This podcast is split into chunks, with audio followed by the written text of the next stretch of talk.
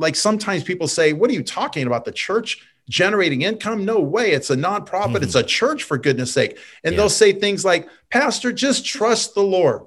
Just preach the gospel and trust the Lord, and all your needs, that is, the church's needs, will be met in Christ Jesus, right? Just trust the Lord. Mm-hmm. What do you say to a person like that? You know what you say? You say, let me ask you a question. You ever gone to a doctor? You ever taken prescription medicine? You ever signed a loan to buy a car you couldn't otherwise afford with cash? Where's your faith? Mm. You know, you know what I'm saying? Like you don't live like that. Why don't you just sit in your house, read the Bible all day, pray, and then go out and check your mailbox? Do you have a job? Do you have two jobs? Do you get up and work hard? Do you Where's your faith? Just sit back, read the Bible, and pray, and just go check your mailbox. Ladies and gentlemen, welcome to the Multi Ethnic Gospel Approach podcast, where we cover all things multi ethnic. It's the M-E-G-A-B-O-B-C-A-S-T, the Mega Podcast. It's the M-E-G-A-B-O-B-C-A-S-T, Mega Podcast. What's up, guys? I'm Marcel, and I want to welcome you to the Multi Ethnic Gospel Approach, aka the Mega Podcast, where we cover all things multi ethnic relating ministry. Uh, I'm here with my guy, Micah Gaston. Yep. Woo! I wish you had like a little horn, but I'm here nice. with Micah, man, and, uh, and, and listen, man, we got a special guest with us today. I'm going to let him introduce him, man. Um, I know that you guys go way back, and yeah. he's a very intelligent guy, um, and Absolutely, a guy with a man. huge heart for the community, and uh, and all that good stuff. So I'll let you uh, do what you do. How about He's that? laughing, but he he knows that's true. Yes. Um, no, I don't. I, I'm just old. That's it. I've just I've just lived a long time. Not, not intelligence, just lived a long time. I don't know. Well, that at least means you're learning, right? You're at least you're you know you're not just getting older, not learning anything. That would be the opposite, right? Oh man. Um. So yeah, Pastor Mark and I have been connected since when I first came here to Midtown. I went to my first Mosaix conference back in uh, 2016, um, and so uh, got connected there with the Mosaix Network. Of course, uh, we're going to talk mainly today about church economics, but Pastor Mark has written on, extensively on what a, multi, a healthy multi ethnic church looks like, uh, and really has shaped leaders all over the country uh, through what Mosaix does, through the conferences and global, or, or you know, and uh, all throughout the year as far as coaching and staffing, and and really is a leader in this movement uh, that is the multi ethnic church uh, movement. So, uh, Pastor Mark, we'd love to turn it over to you and just you tell us a little bit about, uh, you know, how Mosaic came about there in Little, Little Rock, about how uh, the Mosaix Network came about, a little bit about, you know, just uh, um, kind of your your story and how you got this season of where you're leading as you are, kind of uh, in our country as far as multi ethnic church leaders. Yeah, you bet, Micah and Marcel. Great to be with you guys today. I think you should call it the M&M podcast, right? There you go. Get your M&M bags and hey, low key, that's that's the real name. You know what I'm saying? That's the real name. no, but obviously, you guys know I've been uh, watching you and coming alongside at different points over the last four or five years, and just so proud of what you're doing there. Uh, and the the camaraderie that you clearly have, the relationship, the transparency, the trust, and how that spills over into the church, into your ministry. So way to go, guys. Really, really proud of you and what you what Thank you put you. together you. there as Appreciate a team. Um, yeah, just as briefly as I can, I was born out of wedlock, 1961, raised in a single parent home in San Francisco, California. Uh, you know, hardworking, blue collar all my life. My mom held two, sometimes three jobs to keep um, food on the table, so to speak uh, I she was gig before there was a gig economy, and I learned mm-hmm. it with her on the streets of Alameda, selling Avon at seven, and you know washing dishes up at the restaurant, and all the different things we did. So to this day, I'm still just a blue collar guy, you know, slugging it out every day, trying to make an impact for the kingdom of God. But uh, I was raised Catholic, uh, educated Catholic, Jesuit Catholic throughout a college prep experience. I was on a work scholarship, so uh, you know, my bill was paid because I worked in the rectories. I, eh, you know, worked for the priest, et cetera, for six years and helped pay uh, my college, uh, my uh, junior high and high school education uh, with the Jesuits. But after that, a college baseball player in my freshman year, at the end of my freshman year, I came to know Christ personally. Mm. I was a junior college baseball player. The next year, whisked away on a full ride scholarship to a little school called Liberty University. Actually, it was Liberty mm. Baptist College at that time. Wow! And uh, played Division One baseball there uh, when the school was just ten years old for the next three years. So I went from Jesuit Catholicism to Independent Fundamentalist Baptist overnight. You know, I mean, yeah. I spin your head. I was discipled by Keith Green music And Oh, wow. uh, three years later, too slow to get drafted, had nothing better to do. And the church that I'd come to know the Lord at was a, uh, a conservative Baptist church in Scottsdale, Arizona, where my mother and I had moved when I was in sixth grade. And uh, and again, having nothing better to do, I was a psych major. Um, they hired me to be the high school pastor. I didn't even know you could get paid to do that. Did that for about a year and a half, making a whopping, I think it was four hundred or eight hundred dollars a month or something like that. Wow. Uh, but after a year and a half, the pastor brought me into his office. And he said, uh, "It seems like you like doing this." And I go, "Yeah, it's kind of cool. I enjoy it." And he goes, "It seems like the kids respond to you really well." And I go, "Yeah, it seems like they do." You know, I had about seventy kids in that high school group. He said, "Well, do you want to keep doing this?" And I go, "Yeah." And uh, he said, "Well, you can't keep giving your testimony every week." You know, and so I said, Well, what does that mean? He says, Well, if you want to keep doing this, you should probably go to seminary. And so instantly I thought Gregorian chants and robes and, you know, because I was raised Jesuit. Yeah, sure. He's like, No, no, it's not like that. He goes, Now you, I go, Where do you go? He said, You can go to Dallas Seminary, but you have to wear a blue coat, a tie, and gray slacks. Or you can go where I went to Western Seminary in Portland, Oregon, and wear jeans. So off I went to Western Portland, uh, Western Seminary in Portland, Oregon, so I could wear jeans. There you go. Uh, got a job as a youth pastor right away.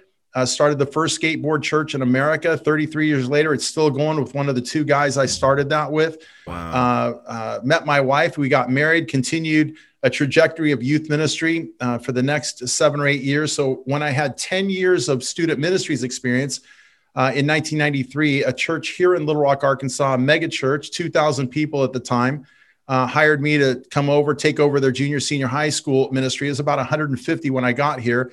Uh, eight years later, that church was 5,000 people. The youth group was 600. My staff was nine full time staff. I built a $3.5 million student center, paid cash for it. I was in the top 2% of paid youth pastors in America. I was living the dream Wow. until one day I looked around this otherwise amazing church and realized the only people of color were janitors. Mm. wow. And that began to bother me. Wow. But I didn't know why in 1997 that bothered me, but it began to bother me. And so, having a degree in exegesis, I essentially threw out my seminary notes, did my own study of the New Testament church that is, the nature, the character, the ethos, if you will, and came to realize that every church outside of Jerusalem uh, was what we would call today a healthy, multi ethnic, and economically diverse church. It was men and women, Jews and Gentiles, rich and poor, willing themselves to walk, work, and worship God together as one. And it was that demonstration of the power of Christ to be lifted up and draw all people into himself, not just some people to himself, Wow. uh, uh, that really fueled the explanation of the gospel. So it wasn't so much the explanation of the gospel, it was the demonstration of the power Yeah. of the gospel of Christ to lift to be lifted up, as I mentioned. Uh, thy kingdom come, thy will be done where? On earth as it is in heaven, right? And so all that's to say is in 2001, then I left that church, stayed in the city, uh, came to the inner city, the urban uh, center of Little Rock, Arkansas, 30% uh, poverty, 66% of kids without dads in the home, highest violent crime in the city, to start what Christianity today would call three years later a big dream in Little Rock. And that was could Nice. diverse men and women of ethnic good. and culturally different backgrounds, economic backgrounds, again, will themselves uh, to walk, work, worship God together as one in a local church uh, here in the United States and particularly in the urban center of Little Rock, Arkansas. And Micah Marcel, I can't even believe it, but literally, my my twenty, I am finishing my twentieth year uh, on May thirty first. Start my twenty first year here at Mosaic in Little Rock. awesome. Several That's years into that, uh, by 2003, 2004, as I was sharing my vision, not only with people here in the city, but every now and then outside of that, I had extensive contacts through Leadership Network as a youth pastor prior to my life here at Mosaic. Uh, you know, most people said I was crazy, that it'll never work. People want to go to church with them, people that look like them, think like them, act like them. And there's nothing wrong with that. Birds of a feather flock together. And, and, and, it, and, and they were, it was a lot of discouraging voices Mm. um, that just did not believe it could happen. You know, 11 o'clock on Sunday is the most segregated hour in the week. Uh, Yeah. It's been observed since 1880 that that's the case. And, Mm. uh, but every now and then I'd run into somebody that say something like, Oh, I think there's a guy in Cincinnati trying to do that. Or I think there's a, a woman over here. And, and I would just network my way to that person. Uh, again, and, and, we'd get on the phone and we'd commiserate, you know, like he or she was discouraged. I was discouraged. Like people were putting discouragement on us, right? Not encouraging the vision. And, oh, and, and, we were sharing with one another and encouraging one another and learning from one another. And all of that led Dr. George Yancey, an African American sociologist now at Baylor University, and I to form Mosaix Global Network in 2004 with a vision to network uh, leaders of like mind who had a passion to see the church on earth reflect the kingdom of God and the values of the kingdom of God in relation to who uh, the, the people of God who walk, work, worship there in attendance. And, yeah. and so that was the genesis of the network, really just to connect people of like mind, to offer encouragement, mutual support, peer learning. Uh, we did that in the early years through retreats and just on the phone and any way that we could speaking at conferences uh, you know in the back rooms when five people would show up three people and, and, most of the people every now and you get you know they'd sit there with their arms crossed like this. They didn't want to hear it. They didn't believe in it. And then uh, you know 10 years later black lives matter. Man. Mm. and all of a sudden the church started to pay attention but it really wasn't until the tragedies the latest round of tragedies i should say last year with the murder of george floyd ahmaud arbery yeah. et cetera uh, you know, the tragedy of Breonna Taylor, and even as we speak in the last couple of weeks, just on and on the names go. Yeah. That the church, the American church, and particularly, let's just be honest, white evangelicals, you know, kind of threw themselves on the floor and said, "I don't know what to do. Help me and tell me yeah. what to do because it cannot." be sustained. So, yeah, all that's to say is the work of Mosaix has continued to grow, particularly in the last six to seven years, and working with churches to help them build healthy, multi-ethnic, and economically diverse, socially just culturally intelligent and financially sustainable churches. That's awesome. Absolutely, man. Well, I just want to take a minute real quick and just encourage you if you're watching on YouTube at this moment, please take a moment, hit the subscribe button, uh, make sure you hit that notification bell to get all the notifications and all the updates. But also, um, we want you to share this video, share That's it with right. your friends, share it with the co laborers in, in, the gospel because someone else needs this. And so this is great content. We have a great uh, guest on on with us, Mark DeYmaz, and man, he's already dropping some incredible gems. And we haven't right. even started the real conversation yet. Right. So also, please follow follow uh to follow all of our other podcast platforms. There's a link in the description. Just click that link, and you will be tethered to us from here on out. That's right. All Never right? let you go. Yeah, right. Can't Never let you go. That's right. Never gonna. I'll let you sing it. I'm not gonna sing it. Nobody will listen after that if I sing it. Oh man. yeah. So listen. Yeah, let's move. Let's move. Let's All move. Right. Let's move. I'll leave, I'll leave it over to you once again because uh, these are some very um some very meaty questions, and so I'll let the I'll let the meaty Micah. the I'm not sure if I want that nickname. I don't know either. It just it came out. Don't judge him. Right, don't judge me. I appreciate yep. it. Uh, so, Pastor Mark, we, we know that you've written your most recent book is really about church economics and about you know what is the biblical pattern for church economics. What does that look like, particularly for churches that are like churches we're leading that are more urban, that are in in context where you know you want to reach all of your mission field, and some of that means you're reaching the single moms, matriarchal homes on fixed income you know, and obviously you want to reach those families with the gospel, but yet you you want to keep the mission moving forward as well. Uh, and so, um, why is it important for churches um, to begin to develop uh, or diversify their their strategy, their economic strategy, outside of just what comes into the plate on Sunday morning?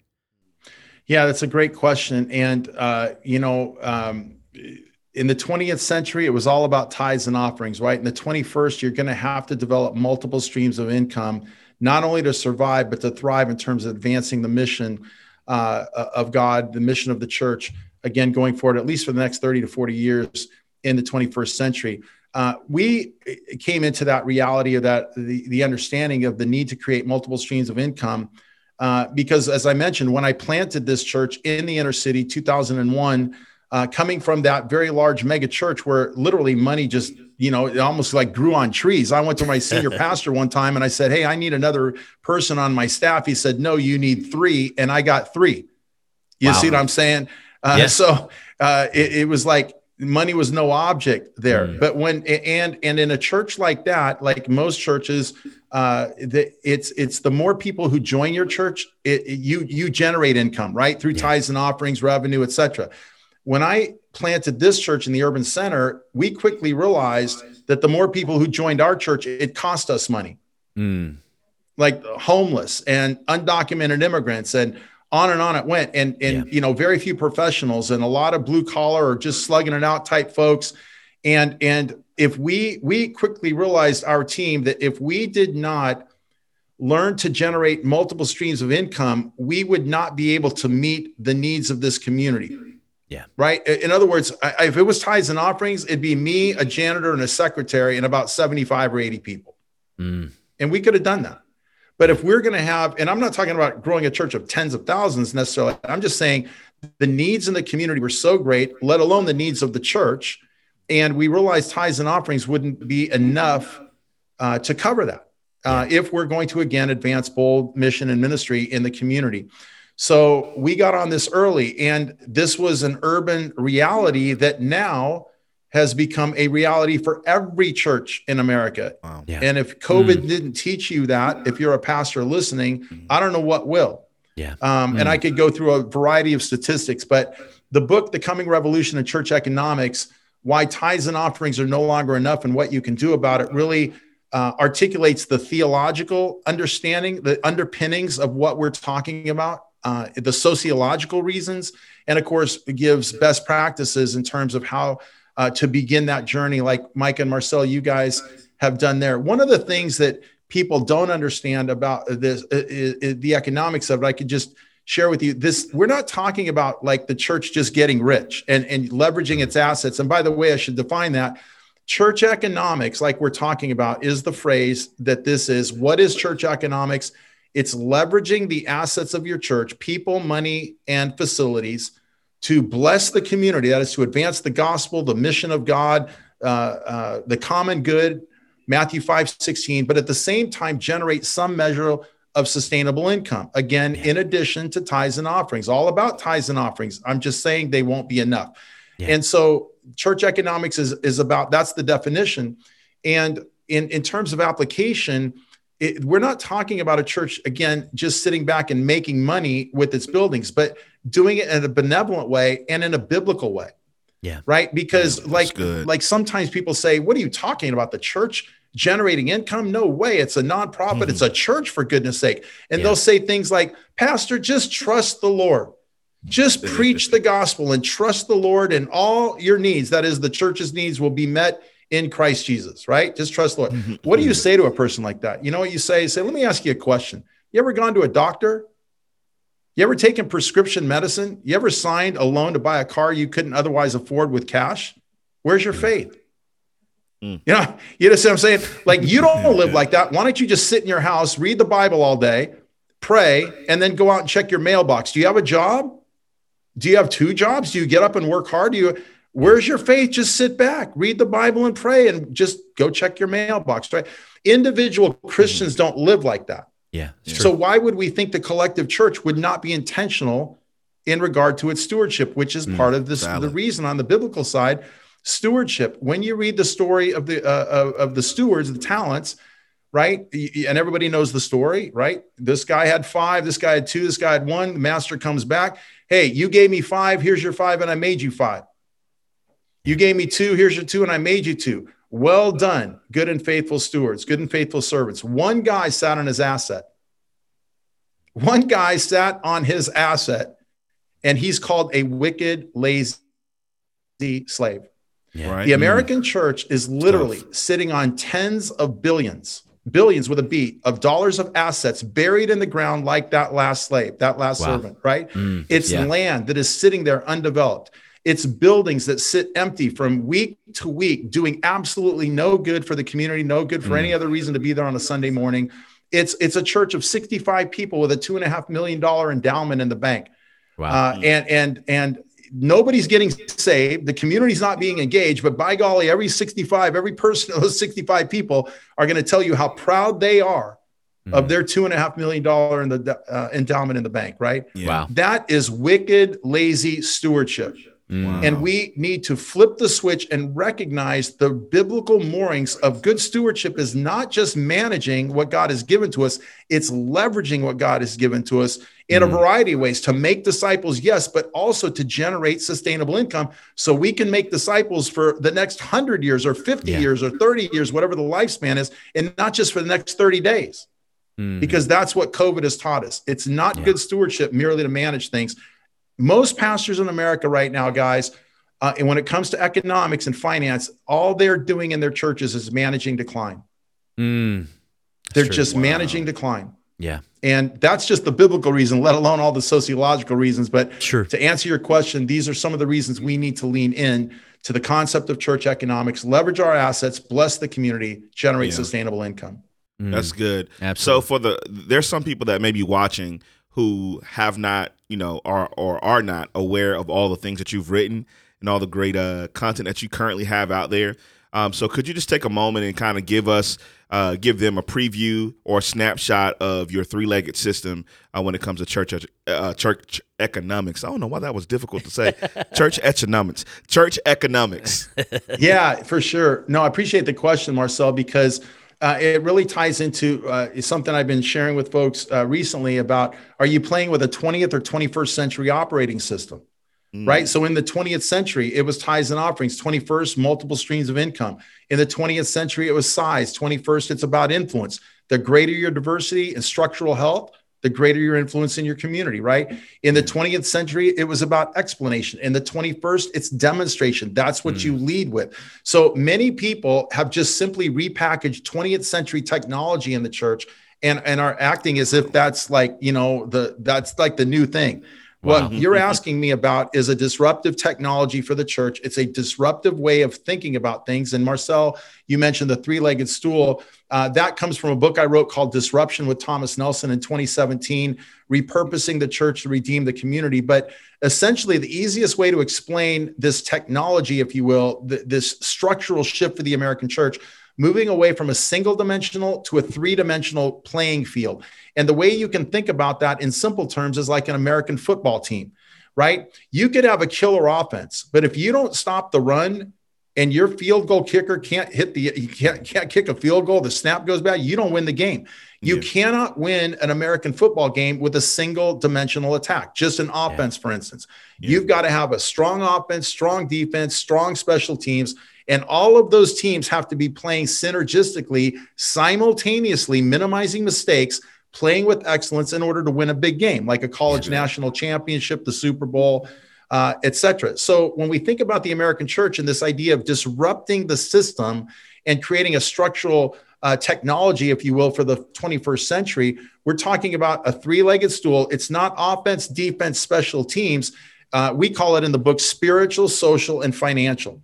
The spiritual leg is what every church, that's the playing field they're already on, right? They have a spiritual game plan, their evangelism, discipleship, worship, children's programs, visiting people when they're sick, rallying around women who give birth and bringing meals through a community group or, or a small group.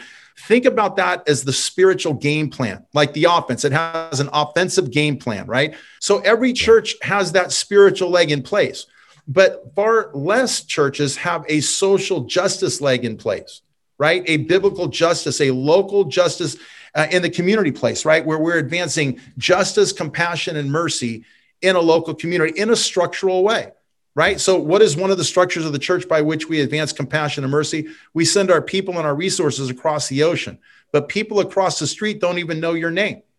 We've mm. got to change that in the 21st century. They don't even know you're there. And I'm not just, that's not hyperbole. I was working with a group of Methodist pastors in Charlotte about three years ago. I loaded them in a 15 pack van. I'm driving, there's 14 of them. We pull out of a Methodist church, go across the street into an apartment complex. An African American young woman, I'm going to say 25, comes out the door with a dog. I pull up alongside, excuse me, miss, can we ask you a question? She goes, sure. I said, what can you tell me about the church across the street? You know what she said? What church? Wow. And the pastor of that church was in the van. Wow. Wow. See, we've got to develop that that social justice compassion leg. And by the way, if you're listening to this podcast and you're hung up on the word uh, social justice, all that it means is be just to the society, right? And Micah 6 8, Micah 6 8, what does he say? But to do justice. That's right. That's not a CRT term. That's not a 21st century US term. That's a biblical term That's right. right? So I would encourage you don't be hung up on terms. We have to advance just living in society on behalf of Christ in a compassionate, merciful way. And we do that structurally by creating a second nonprofit, which is the second leg. Create a separate nonprofit. The church is a nonprofit, generates tithes and offerings, primary mechanism for generating revenue. The social leg, you create a separate nonprofit which then helps you qualify for local, state, and federal grants, other churches donating money. It generates a new stream of income and gets those works out from under a restrictive church budget to open that up to new possibilities to again advance justice, mercy, and compassion in your community yeah. through a nonprofit, your second leg. That's the social leg, we call it in the book. And then financial, of course, is what we're talking about today. That third leg, which is for profit business enterprise, done in a benevolent way, leveraging the assets of your church, people, money, and buildings, again, to advance the mission, bless the community, but at the same time, generate sustainable income.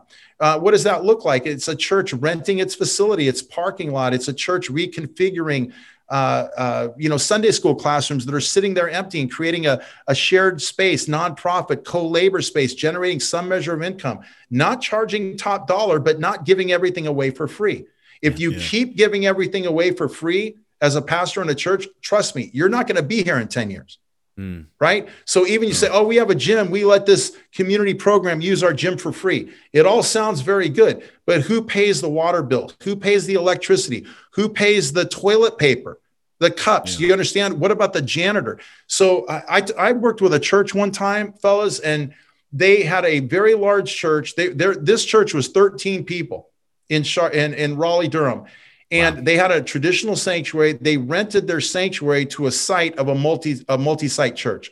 They were so excited. Oh, this church pays us $2,500 a month to rent our sanctuary. It's so great, man. I don't know what we do without that money. Well, we got into their books. It costs the church 2,900 to have that church there.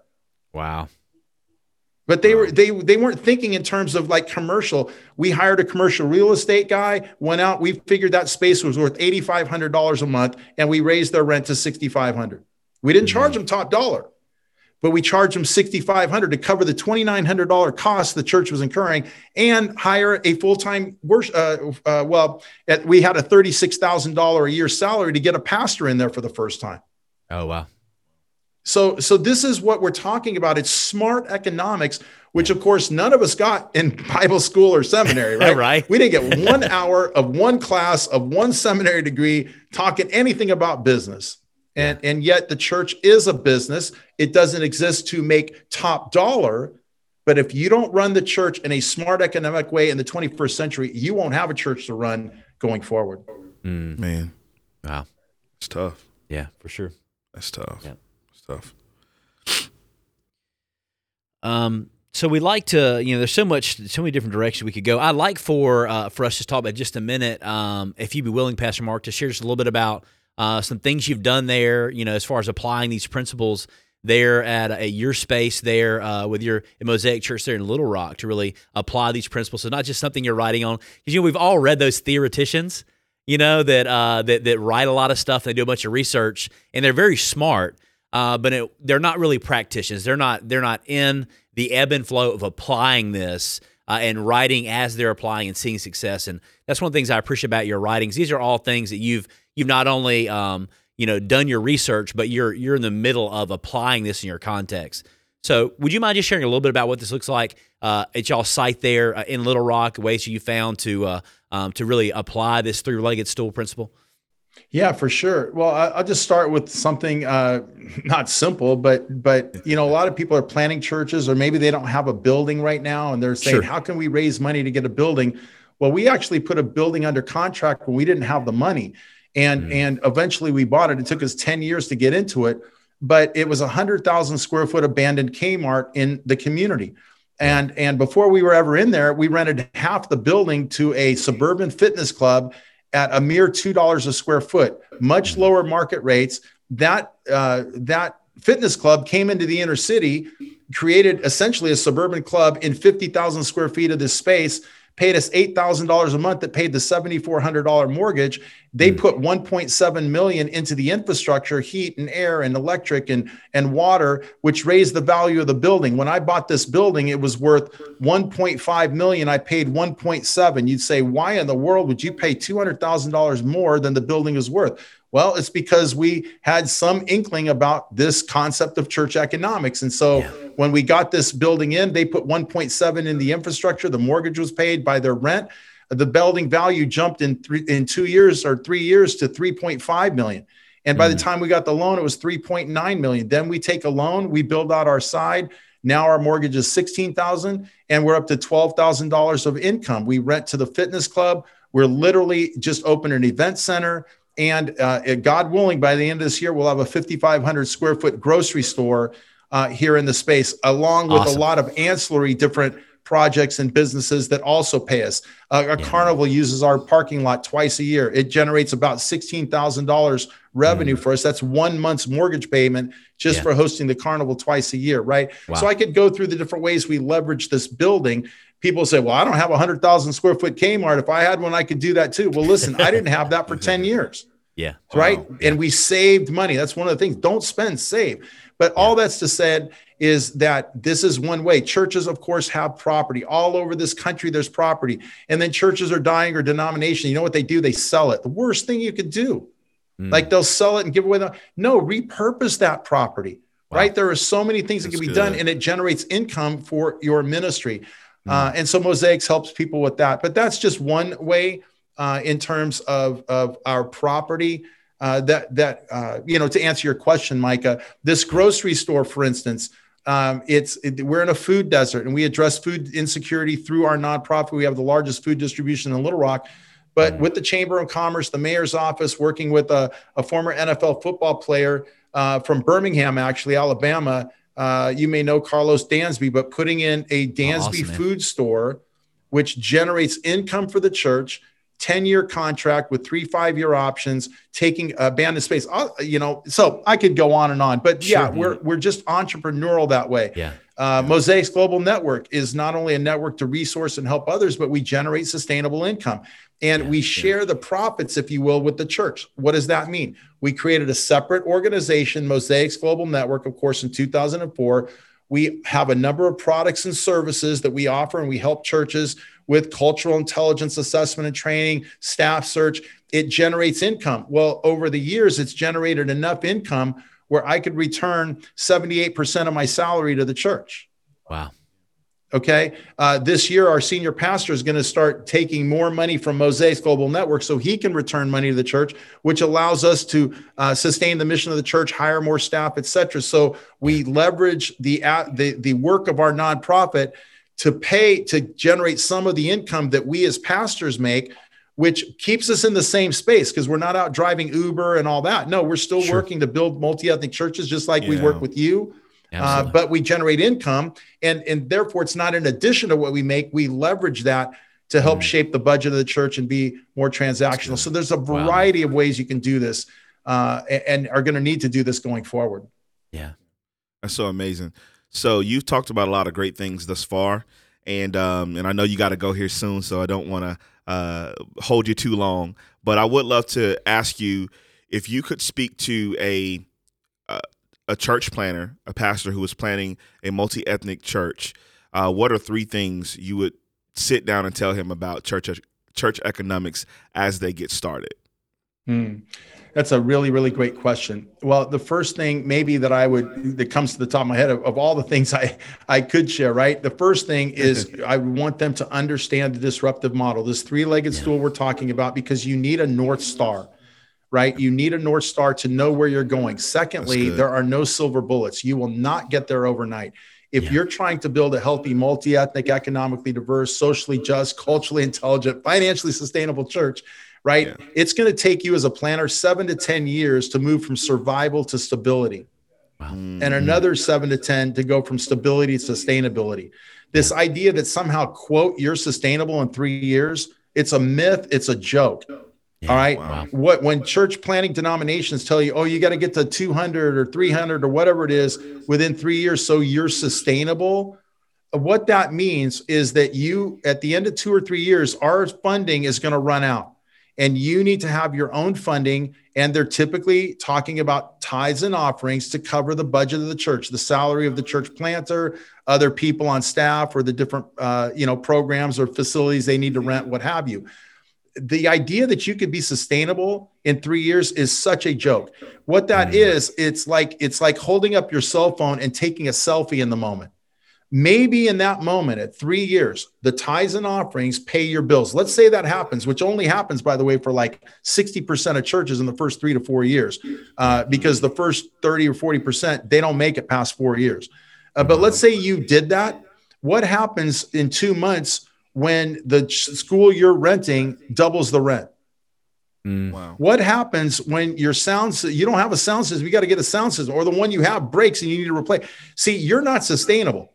Yeah. And and this is a myth, and and in my opinion, it's a joke. You can't be mm. sustainable.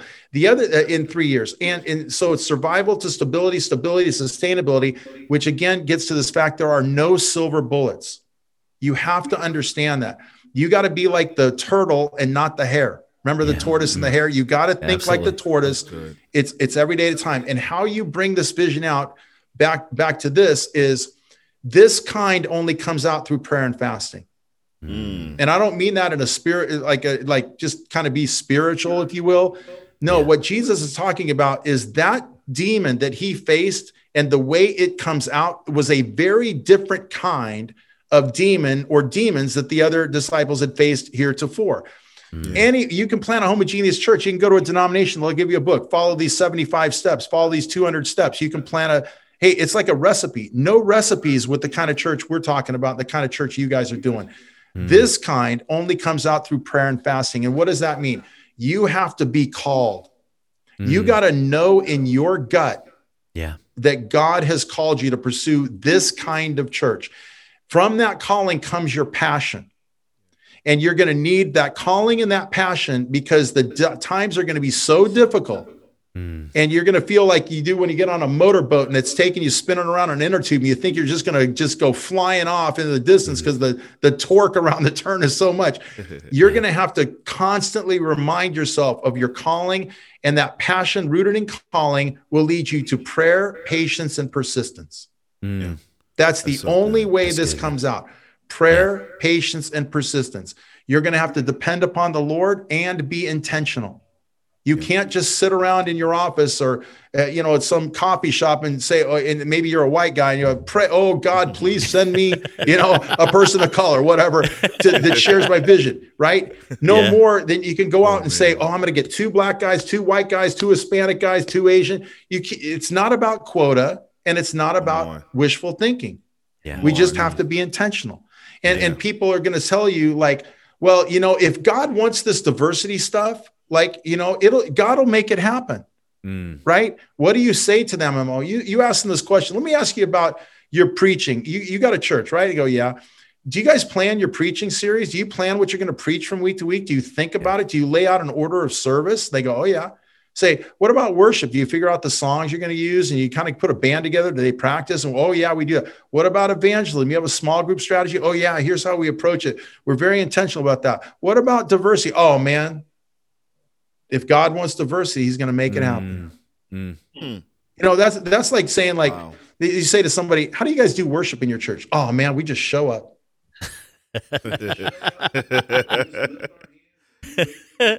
Sir Mark, talk to the people, man. Say, oh, what's your yeah. what's your strategy? Are you guys intentional? Oh no, man. We just walk around the streets.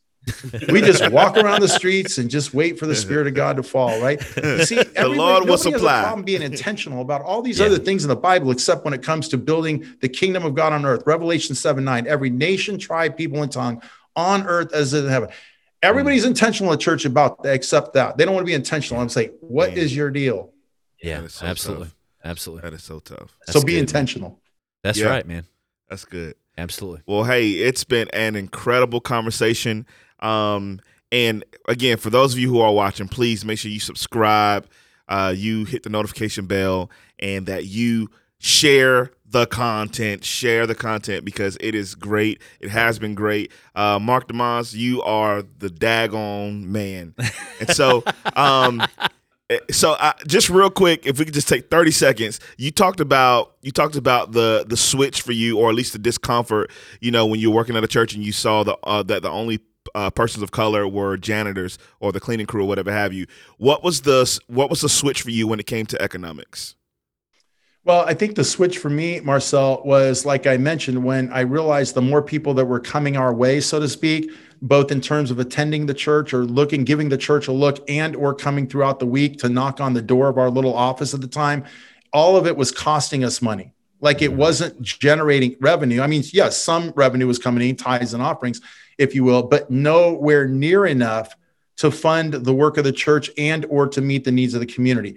And so as I mentioned very quickly we realized that we're either going to be a little small church just doing little small things and only taking care of our own with a couple of pastors and assistant and having to turn the community away because we just don't have the money or resources mm. or we were going to have to pivot to entrepreneurial leadership and yeah. and understanding and that's where that that switch came for us. And by the way, I should mention, guys, that you know this is what I do. Eighty percent of my time, you know, is spent helping churches, uh, church plants, churches, denominations through mosaix.info. That's our website, mosaix.info. But through coaching and curriculum and conferencing, et cetera, that we're here to help you build the type of church Marcel and Mike are pursuing there, uh, as well as we are here in Little Rock. And if we can help you in any way, please, uh, please reach out to me. It's easy to get in touch with me. Just go to the website mosaix.info.